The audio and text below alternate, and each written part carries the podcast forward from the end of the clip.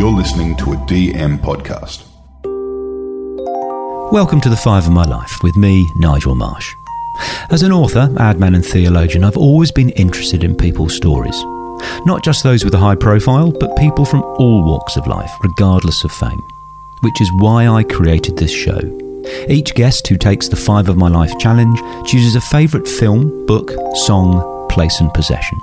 They tell me their choices in advance so I can research them, but they don't tell me why they've chosen them. That's the subject of our conversation. It's amazing what you can learn when discussing someone's five choices. I hope you enjoy listening to the show as much as I enjoy making it.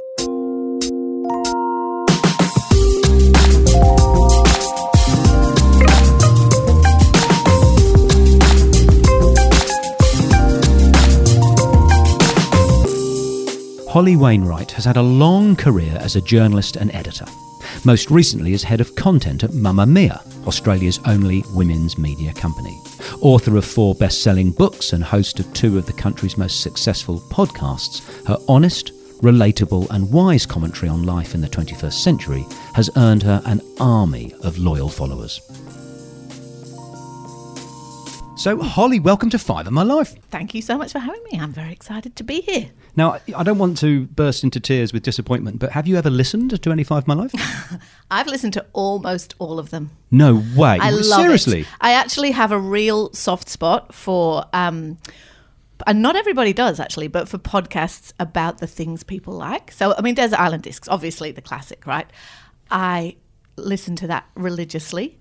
Um, and so I love this. I think that your whole premise of that you learn a lot about people through their choices is spot on. And the conversations are always thoughtful. I'm a little bit nervous because I've heard some very smart people on this, and uh, I don't know that my choices are deep enough. Wow. I was. I mean, a thank you for listening because you are podcast royalty. When we're, we're lucky if we get two hundred thousand, you know, listeners a year, and you get two million a month or whatever. So amazing. The thing that people love about um, what we do on Mamamia Out Loud, which is the big show that I'm on, which is part of Mamamia, and I, I co host it with Mia Freedman and Jessie Stephens, is we talk about everything. And it sounds so such an obvious thing, but you know, we, we talk about important things and silly things and personal things and theoretical things. And I think that people have just really connected to that idea of going in a million different directions and not having to be pigeonholed into liking one thing. And also, we argue, but in a very respectful way. And there isn't enough of that. These days, I think, oh my gosh, as soon as you say these days, don't you just realize that you sound really old? anyway, these days, if you disagree with someone, it feel it's death threats get thrown, you know, whereas respectful disagreement is something that uh, we're big fans of that was a long way of saying um, it's all good. No, I, I, I, mean, I know I'm not really the bullseye of your target audience, but um, I think it's fantastic. You're, you're relatable, and I love the fact that you do have those discussions. That There's something that's happened that's that's rotten in society where if you take an issue, I mean, it could be anything. I don't care. It could be Brexit. It could be climate change. It could be whatever. If you don't agree with me, but not just agree with me, enthusiastically shout about how much you agree with me, then I don't go, Holly disagrees with me on Brexit or, or our Indonesian foreign policy. I go, Holly is a bad human. Yeah. Holly can't come to my dinner parties. Holly's not one of us. And you go, really? I mean, are we really that moronic? And anyway, so, so I, I, I couldn't agree with you more. It's wonderful to go, do you know what? You know, I, I totally disagree. I mean, even people, it could be COVID, could be anything, saying really mild, a mild statement like, I don't know, I think people use disposable face masks in, incompetently. You're a Trump supporter who wants to kill old people. You go, where, where, where, where It's where- true. It's, like we have a tick list of opinions, and if you tick one of those boxes, then it auto it auto fills all the other ones too. Yeah. So if you even question something like disposable face masks, immediately you you are all those other things. I know. I really rail against that, while also not wanting to rail against it too much because there's too much railing. Yeah. well, the great thing is that this is five of my life. So, wait, and, and thank you for listening. And, and what I'm trying to do with the format, it's, I mean, I know you get this, but but increasingly everyone else is getting it. It's not about the choices. The choices are a springboard. So if someone chooses Stairway to Heaven and I go, why? And they go, because it's a great guitar solo. You go, oh, God. You know, I, I haven't briefed them properly. Anyway, so, so that, how about that for pressure? So, Yeah, uh, well, it's true, uh, but uh, uh, people agonize over their choices, and I know they do because I hear you ask them. Um, and I did, but I tried really hard not to because I know it's not the point. The point is not to make myself look like I have exquisite taste. well, we're starting with the film, and I think you have got exquisite taste because it is the mummy and daddy of rom coms. Oh, know. we've got to love When Harry Met Sally, 1989. Uh, Holly, tell us about that. So it is a little bit of a basic choice, Nigel. I think that's what we would call it. But I love that movie so much for several different reasons. One is it's a great movie, and I know that's not the answer you want, but in terms of structure, writing, humor, concept, it's just great. But I think the thing that I love about it really is the way it makes me feel. Because I used to watch that movie religiously not not very long after it came out. Certainly in England when I was a young person in my early early twenties, and me and my best friends we used to sit around and watch it on a Saturday afternoon and drink wine and and debate can men or women really be friends? Which of course of course they can. I think we've moved past that question, and there are quite a lot of now problematic elements to this movie. I guess you'd say, but it's it's a movie that never fails to make me feel better, to lift my mood, make me feel connected to people. And it's the movie that now, if I'm in a low moment, I put it on. Why does it make you feel good? I mean, I love the film, but why does it make you feel good? What, what are the themes that speak to you in it? The humor married with those sharp insights that are very true about relationships and people and dating and family.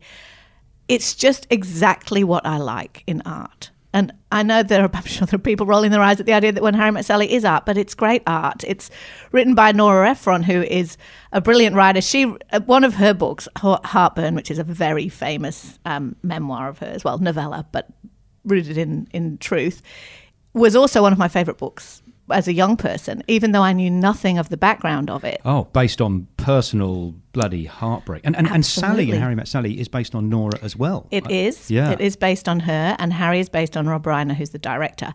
And she just has a talent.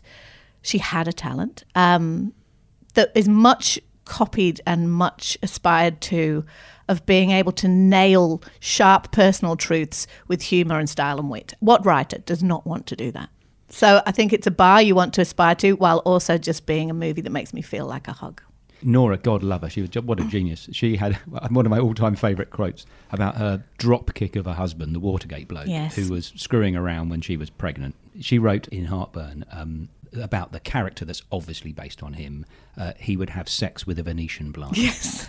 and you know what? That book, when you I, re- I reread it recently, it's very cutting about him, obviously, but also about the the mistress, about the other woman, in a way that now feels very unsisterly. Like we have a different lens with which we view these things, at least publicly. But such Do, do wit, we have to be sisterly with style. homewreckers now? Is that is that We- the thing? Look, we do a little bit, okay. Nigel. Yes. yeah. Okay. Hey, I, I'll, I'll follow orders, whatever it is. And we don't say homewreckers. Oh, don't we? but if you are screwing a, a, a married man whose wife is pregnant, I, I'm just old. I He's suppose. the homewrecker. Yes, ah, yeah, no, no, I, yeah, I get that. I buy yeah. that. Yeah, yeah. He, he didn't have to. No one forced him. to. Exactly. He didn't fall over into her. Yeah, exactly. And Nora, I mean, very famously said everything is copy, which I don't necessarily agree with. As somebody who does write from personal experience quite a bit, I, everything isn't copy. You have to have things in your life that are not. Yeah. Well, I mean, now the the, the modern version of that is everything is content, right? You have to have things in your life that are not content. But God, she was good at turning the uh, the lemons into lemonade, and I think in When Harry Met Sally, the sparkle is turned right up. I love that. Now, here we go. So, on content, stepping right over the line, um, how did you meet Brent? My partner. yeah, yeah, sorry, Brent is your partner. I should, I should say that. Who the hell's Brent? Who the hell's Brent? yeah. Brent is my partner of now what, yeah, 17 years. Um, we met at work in the most ordinary way. Um, but back in the when when I met him, I was working in women's magazines. So I worked for quite a long time in like the weekly mags here in Australia for what used to be ACP and then was Bauer, etc. And I was working on a public holiday in um, on, on this weekly mag that I was working on, and we had a freelancer coming in that day. The sub subs people who don't work in that they don't really exist so much anymore, but they check copy, they check stories. And at that time, Brent was a freelance sub because he'd been a reporter and he would, had quit a job and he was between jobs, blah blah. Anyway, and he turned up to um, to work a shift, and it wasn't love at first sight. Everybody would like it if it was, but I do remember going down in the lift to meet him because it was public holiday and the office was closed, feeling there was something familiar about him, and there wasn't. So that's interesting. But it took actually an office nosebleed for us to connect. He worked there for a while, and one day he had a nosebleed in the office, and I went and got him some tissues, and there you go. I love it when I hear stories about it's great. Where Why else not? do you meet people? Yeah. Although it's funny because I, one of the reasons why that story is improbable is that for more than 20 years, I have worked in almost entirely female offices and I'm straight. So there hasn't been a lot of opportunity to meet men at work during that time. So often a man would come in to do things like subbing shifts or, you know, some typically male role. And all the women's heads go up like meerkats in the office and be like, oh, there's testosterone in the building. And it wasn't quite like that with Brent, but it, it is true that I've worked almost exclusively with women for a really long time now. So are you saying that the gender diversity at Mamamia is a disaster? It's not that great. we have tried to make some key diversity hires by You bringing in a few dudes. men. We have got a few dudes, uh, but not that many. Are we going to move on to your second choice on Five My Life? A- And I have to really thank you for this. And this is one of the joys of me doing this podcast, which is, uh, you know, largely selfish. I get to meet lovely people and, and watch and read things I wouldn't normally. And I am often surprised. So, so one of the biggest surprises was uh, I read one of Monica McInerney's books. D- delightful lady, but the truth is, when I picked it up, I thought, well, here we go. I'm, I take my research seriously, but it's not really my wheelhouse. Fucking loved it. Yeah, right. It was She's pretty good. great. so then you, unbelievable. You go, you choose a, a book for a nine-year-old girl. Yes. Um, and I think, well, I'll go. I'll book. I bought it on Book Depository. It's Harriet the Spy by Louise Fitzhugh, and, and I have. I'm holding my copy here. I've, I've taken like five pages of notes. It well, I Isn't it enjoyed wonderful? as a as an old man, not a young girl. I read it, and not trying to be put myself in the shoes of a young girl. I just read it as me. It's brilliant. It's wise. It's funny. It's interesting. It's a page turner. I mean, I, I, I could talk to you just about this book for an hour. I, I utterly Oh, that makes me loved it. happy. I loved it. So t- tell me, please, why on Five of My Life you have chosen Harriet the Spy, uh, written in the year that I was born, um, back in the 60s. Yes. Explain yourself. So I was seven actually, and I was on holiday with my family in America because. Um, so I'm originally from England, grew up in Manchester. My parents have a real soft spot for uh, New York because they spent an exchange year there when my dad was a. A baby university lecturer. They went and um, spent a year there. So we went on holiday there when I was seven, and it was one of the most memorable trips of my life, no question. New York City. And one of their friends gave me that book as a present. And I read it. I've always been a voracious reader, but I read it and then I read it again and again and again. And I became completely obsessed with that book. It's about a young girl. I think she's 11. I think she's meant to be about 11, Harriet. And she is from a privileged Upper East Side family, maybe Upper West Side family. And she has a nanny. And she wants to be a writer and a spy. And so she keeps these diaries in which she writes all of her thoughts about all of her friends. What could possibly go wrong? and then, unsurprisingly, perhaps her friends get hold of the diaries now and everything falls apart. The thing that's so interesting about this book is A, I think I related very hard to Harriet. Not, not, I didn't come from a privileged background in New York City, but I obsessively wrote things down as a young as a child and I loved reading and writing. And I also was obsessively nosy as Harriet is. She plays this game that I play all the time. I wonder if you do too where she goes to her a diner and she sits at the counter and listens to people's conversations and she imagines what the people look like and then she turns around to see if she got it right whether and I've always done that. I love that. I love that. So endlessly curious about people. Anyway the thing that's particularly great about this, A, I related hard. B, it's kind of prickly. Like, I read it. I thought, I've got a daughter. She is 12, turning 13. I was waiting to read her this book. I was so excited. I was like, I'm going to read her my favorite book. She's going to love it. She did not love it. Nigel. Ah, okay. She thought that Harriet was mean. she thought it was bullying. she thought that she had it coming to her, and she does. When when her friends find out there's this period of you know self reflection, and um, it's really interesting because she's a prickly character, and I, I love that. I love difficult heroines. I love complexity in female characters, and I think a lot of that probably comes from Harriet. It reminds me of some of Roald Dahl's work, where he was not patronising. A bit like the first Toy Story. You can enjoy it as an adult. That there is bits in that book. I've written down, you know, as I said, three or four pages of quotes that speak to adults. So that, that, that a what- one thing which I think is hilarious. She keeps on mentioning fat people Yes. throughout it. No. Another thing that my daughter had a problem with. Yes, oh, I can imagine. Oh God, there's Jane. She's fat, and there's Dave. Yeah. He's fat. You go. You couldn't write that now. No. But there's stuff where um, rich people are boring. Yes. I had a lot of money and was the most miserable man alive. Mm. Uh, another quote, brilliant, which I, want, I need to ask you about. People who love their work love life. Oh, yes. I mean, come on, this is a kid's book, and I you go, this is fantastic. And I mean, that's something I tell my kids all the time. They don't believe me. There- There's this one about, about marriage. This is old Golly, the nanny, um, about marriage. I doubt if it's all fun. Nothing ever is, you know. How much wisdom? Uh, I mean, hey, and then you go, we all make choices every minute of every day. Uh, and then the last one, I wouldn't mind chatting to you about. Uh, it's actually a quote from William Cowper. But how sweet, how passing sweet is solitude. Yes. How are you with solitude? I'm actually very good at it. I love it. Um, I'm a sociable person, but I like to be alone. I came to Australia by myself, traveling by myself when I was 23. And I didn't settle down, in inverted commas, with my partner until my mid 30s. And I like my own time. When I was pregnant with my first child, I remember having a bit of a panic attack at the idea that I would never be alone again. Ah, I- I- so, so we are brothers from another mother. If someone says to me, and, and, and Kate is different to this, if someone says to me, oh gosh, um, y- you know, we had plans for Saturday and now we don't. My initial response isn't, damn, what am I going to do? It's, woohoo!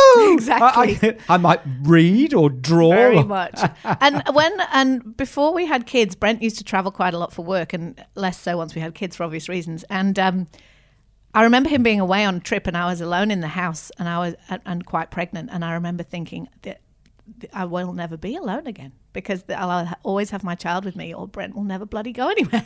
Do, do, you- do you know the, um, what's the book? God, I love it. The, the kids' book, which is the, the Mummy Elephant. She just Oh, wants to be left alone. Yes. And, and the mummy elephant is on the loo. And, and, and the toddler and It's just, it's so well done. Yeah. The mummy elephant goes for a bath, and the kid comes in and shows her a stick or a stone. Yes, she's just- Oh, and I think I relate to that. So I, I like solitude. I also like people, though. I'm not, um, you know, I like socializing on my own terms, but I definitely like solitude, and I, which you kind of have to as a writer to a point, yeah. um, because it's a lonely business.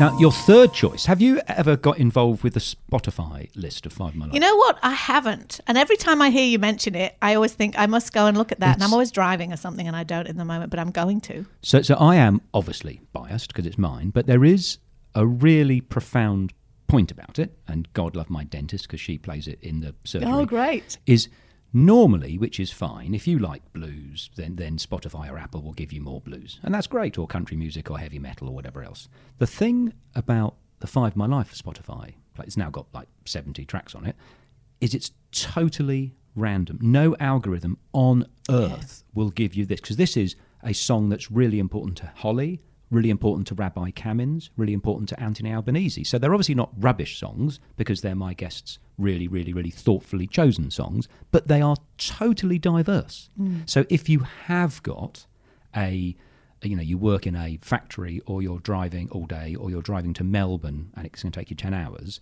it's a brilliant random playlist where you're not just going to get the same old, same old top 10 hits. Anyway, that, that's my. Which. I love because I have a typically Generation X like rail against algorithms. Yeah.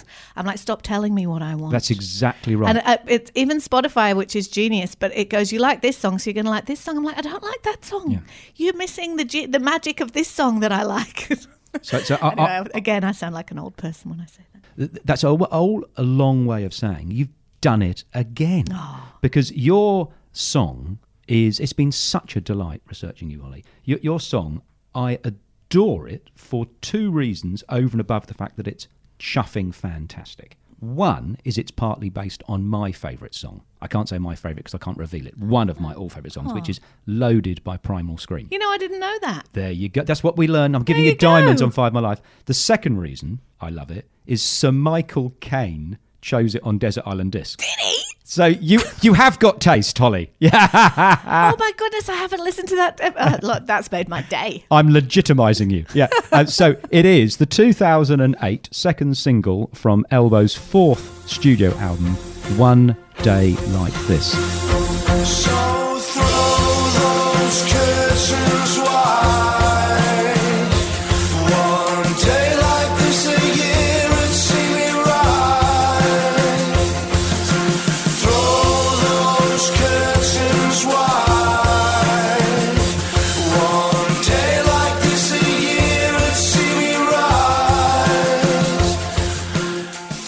Brilliant song, obviously, but also it means so much to me on many levels. So I'm, as discussed, originally from England, from Manchester in the north of England. Now, I am a very anti um, nationalistic person. I don't identify strongly as an English person. But growing up in the north of England, I do identify as a northerner. You're you're of English roots. You understand this strange tribalism we have going on anyway. And Elbow are from Manchester. They're from Bury, and no one who wasn't from there could have written this song because it's about love. The song is about love, but it's its whole premise of like one day like this a year will see me right. Like one day when the sun is shining one day that isn't glum and grey and the sky is low. I mean i i love manchester don't get me wrong my family all still live there. Um, it's you know part of me.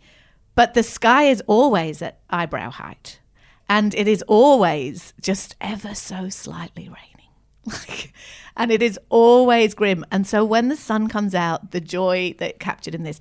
Anyway, as a song, so I love its roots and what it reminds me of, but also it's a very uplifting song, even though it's got a, a slight melancholy, which is my favorite kind of optimism. Is optimism tinged with a bit of melancholy? And also add to all that, my wonderful mum, who is in her mid 70s, about 10 years ago, maybe less, she joined a choir because she loves to sing.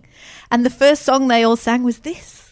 They sang this song as an a cappella choir of like 70 year old women. And so she can sing the whole thing. So when she came to visit that year, I had a tiny baby and I actually had also just had a miscarriage. And I was, you know, struggling at a moment in your life that's quite difficult, joyful baby, sadness, family are here. And we used to play this song and she would sing it and I'd dance around the, the living room with my beautiful little girl. It's just, and so every time I hear it, it just fills me up.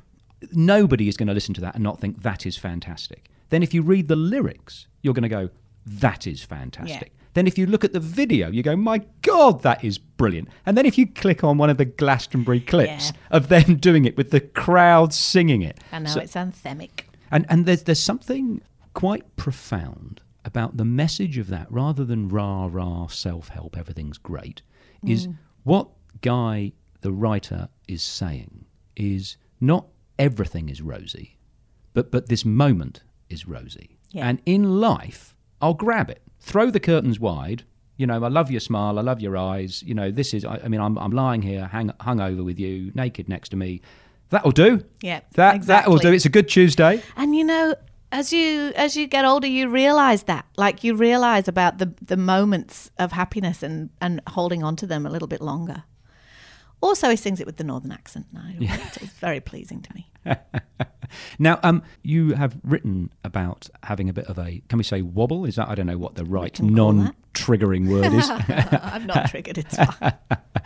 It- it Do we is- call it a breakdown? Do we do, say that? do we say lost her shit? Do we say that? Uh, um, would you mind talking uh, to, to that a bit? Because because that song Yeah. sort of, without being a hokey link, that did make me think. Because researching you and then researching that song, I think, oh, okay, I, th- I, I can see something there. Absolutely. It's interesting because so I'm 50, right? I was 50 in December, so I'm about to be 51.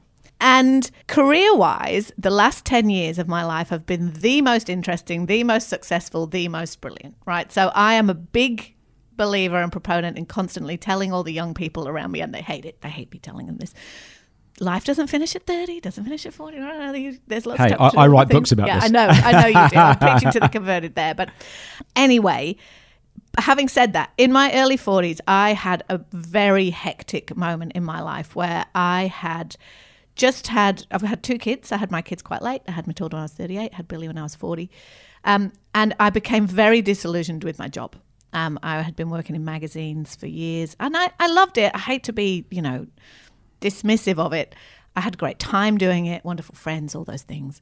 I've always worked really hard, always been, but I became very like if I'm leaving my family every day to go to this job, I need to do something that means more. You know all about this too.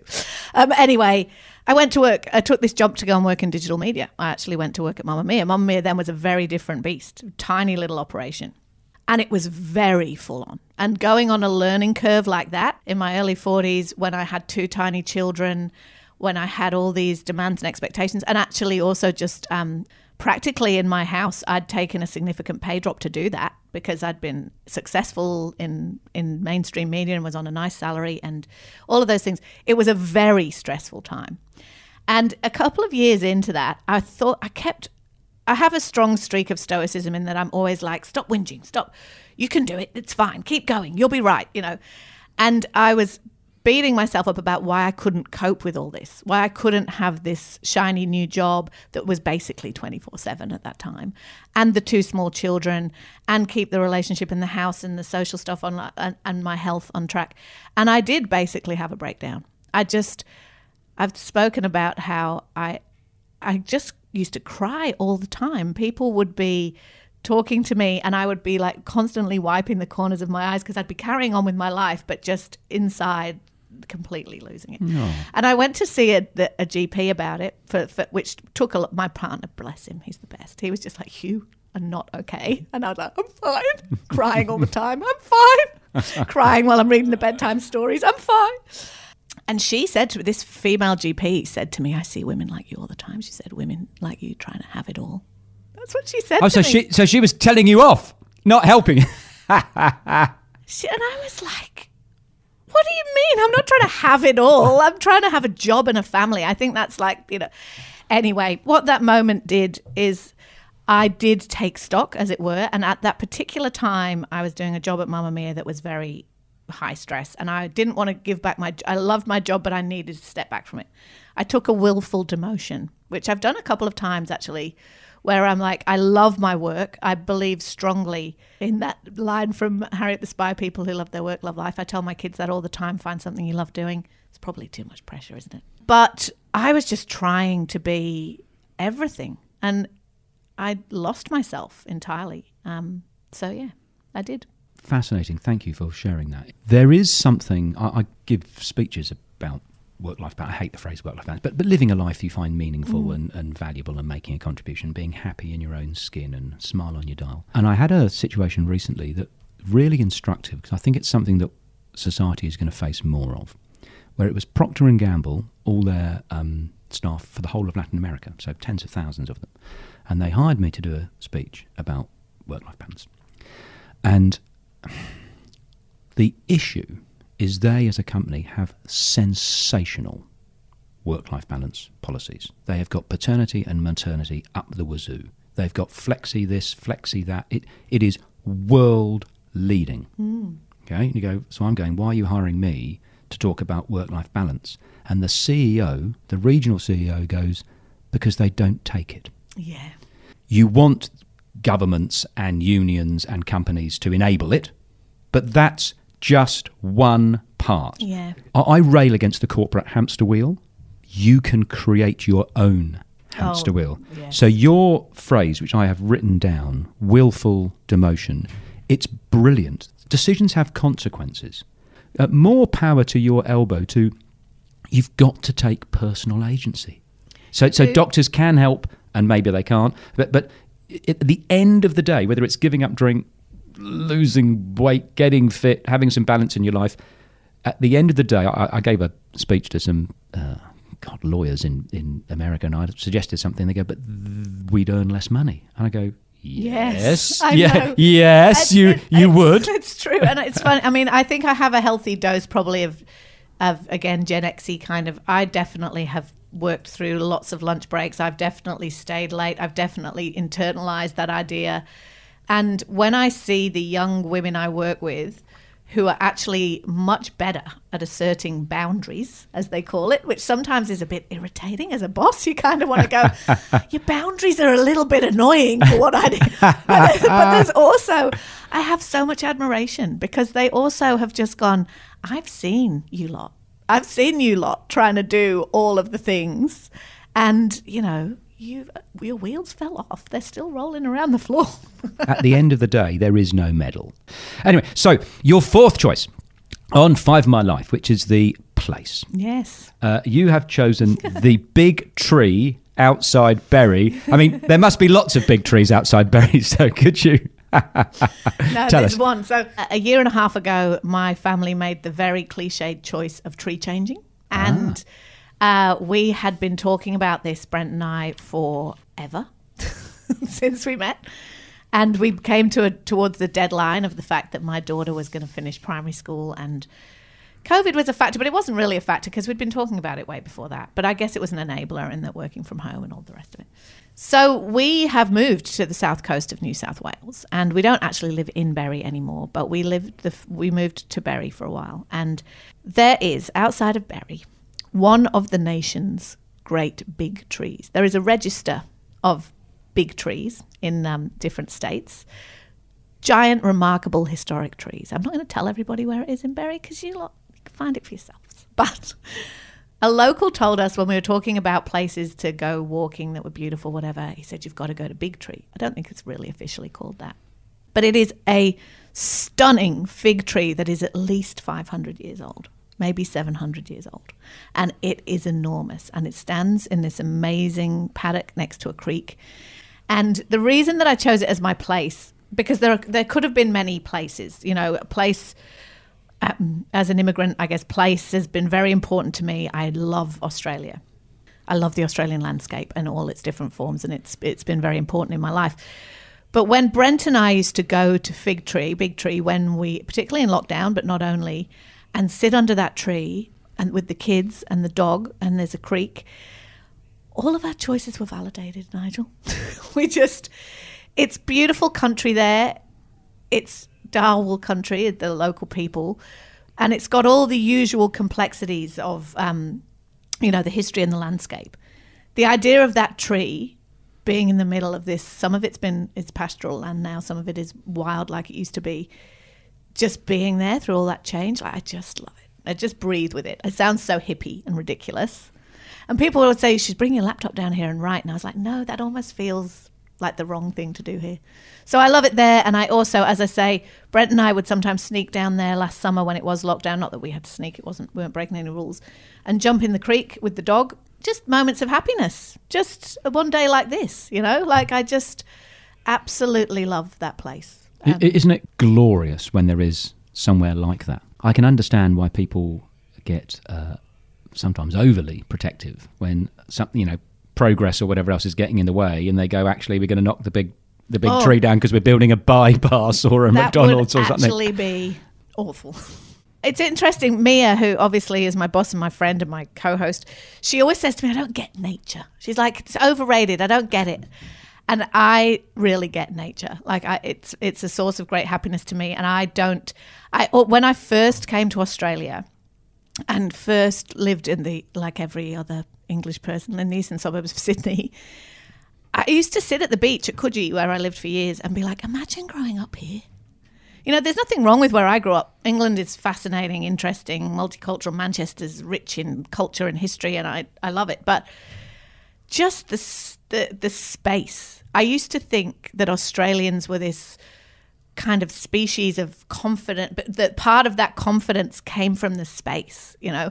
And I I see that now with my kids, but I absolutely love it. And I love access to green spaces, public spaces is so important in any great city, but also where I've moved to now, I'm just rich in it.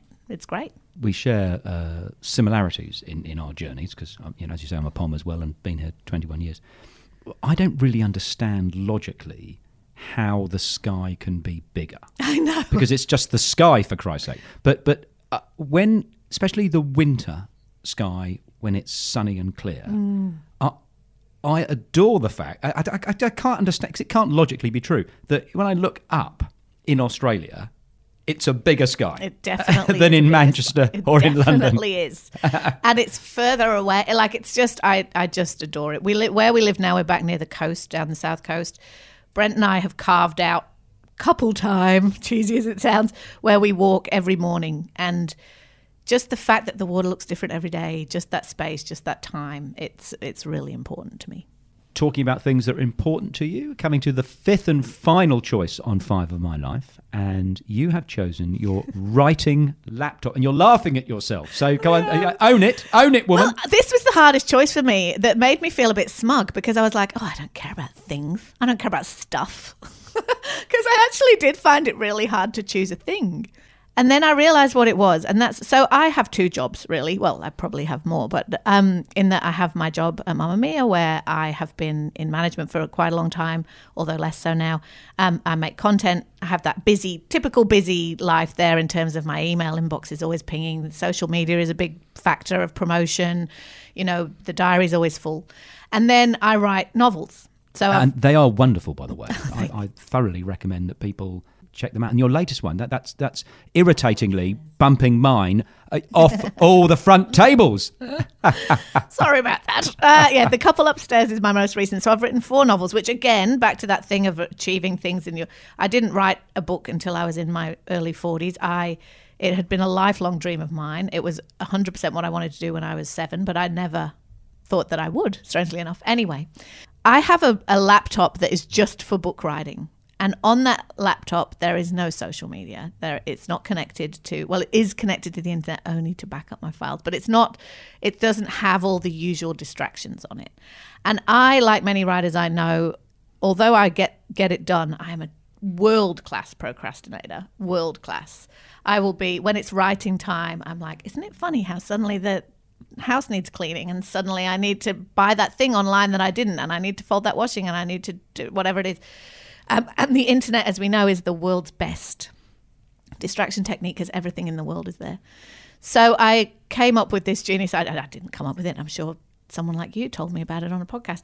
But I came up with the idea of like, just don't let that happen on this one laptop. And it has become, it's so strange. It's like a little sacred space. And because I haven't been writing lately, but I'm about to start writing again, I've got to write another book for ne- next year. It's just been sitting in my in my bedroom on the side, the the gold writing laptop, um, sort of, and I can't wait to get to it. I'm really excited because it's like a safe, it's like a little space where I can just be creative and I'm not distracted by a million other things.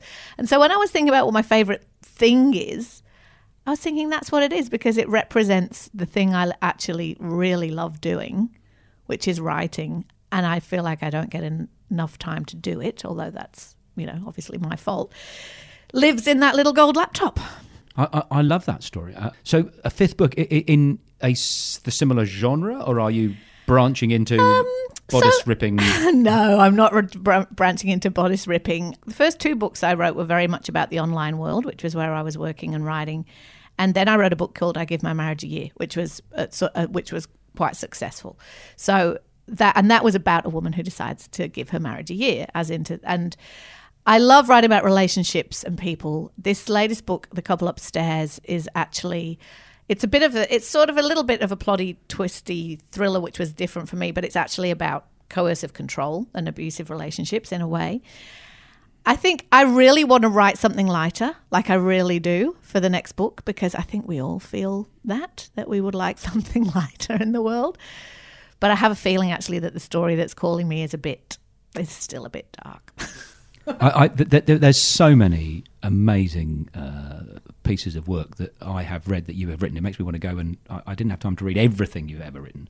But the story about um, clapping too loudly, wow, coercive control. The, the other thing, which uh, millions of people have read, but but I, I hadn't, which is your to don't list, which, Yes. which speaks to my heart. Uh, the I don't list. It was it was very well received, I think, because women in particular, we live in a world where we all think that everybody else is doing it right, and obviously, I mean, it's not an original thought, but obviously, social media feeds this. But every working mother, and not only working mother, but thinks that everybody else the lunchbox is healthy, the third drawer down in the kitchen is tidy, you know, they're having sex every night. Like everybody else thinks that and that the premise of that article was we would we give each other a gift when we admit the things we don't do rather than to just endlessly try and harry each other into productivity to do lists. We should admit more, well, I don't do this and I don't do that. And I think because when I get interviewed about books, the, the number one question I ever get asked is, how do you do it all? That's because they're like, you're on Mamamia and you write books and you've got children. And,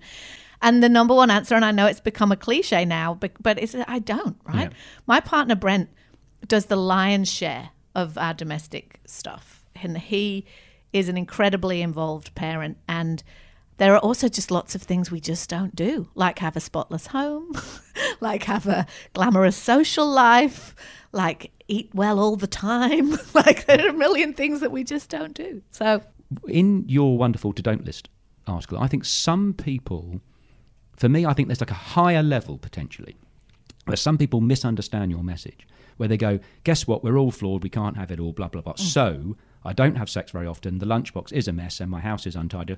So all the compromises are in the domestic relationship space, when, when I would say, and I imagine you might agree, is it's no, I'm, I'm imperfect full stop. Oh, I can't have it all full stop. It's not, I'll do everything to make sure that work gets the perfect holly. Work, so everything else, oh, I'm cray cray busy and I forgot my kids at the school run. You go, no, no, no. How about tell me a story where you stayed in bed with your husband so you missed the stupid bloody meeting? A hundred percent, and that, but that's a lesson I've had to learn in terms of because I think that uh, there definitely have been times where work gets the best holly, no question. Yeah. Um, and when I say that you know the domestic stuff slips, it's it's about your priorities in terms of I don't care about the messy third drawdown, but I do care about lying in bed with my son talking about nothing. You know, like Minecraft, usually some nonsense. um, so you know, you you pick your battles. I we've always been very protective of weekends in our house in terms of not stuffing them through full of a million activities and a million things to do, so that we can have that time of. So I 100% agree. And I also think, and we say this all the time to young women, but it's not only true of young women, that the partner you choose, if you're going to choose a partner, is the most important decision you'll make in terms of whether or not you can live your dreams, in inverted commas. Take a dip in Lake U. Now, listen, uh, on Five My Life, I am uh, religiously against it being a uh, self help Yeah. uh, instructional podcast. But Which is lucky. before I get to my sixth and final question, I, I am. Th- this has been such a wonderful conversation for me, and and I've got I've, I've written down oodles of things, but there's just four lessons that I, I don't normally do this, but you know, one career invention reinvention is possible so you are a legend you're an inspiration so people listening who might think oh gosh i'm 40 i can't do it you go you are very inspiring so career reinvention yes you can do it two life can get better and you can achieve things even if you're an old wizened 50 year old yes. right True Uh, that. three willful demotion Yeah. go you i love that phrase I've actually willful demotion just taken another one. there you go do, do you know douglas bader I do. Right, his- well, I mean, I don't. his, his, his famous book, Reach, Yes. Reach for the Skies. Yes. I'm going to write another one, Reach for the Floor. Lower your standards. so good. That- that's the thing.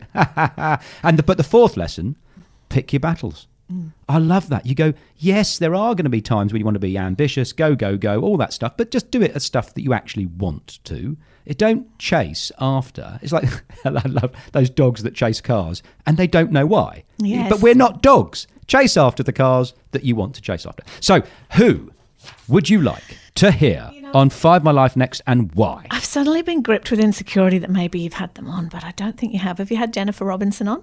No. Jennifer Robinson is an incredible Australian human rights lawyer. And she is, at the moment, she's promoting a book she's written called How Many More Women, which is about violence against women around the world. One of the reasons I'm particularly impressed with her is A, she's from the south coast of New South Wales, where I've moved to.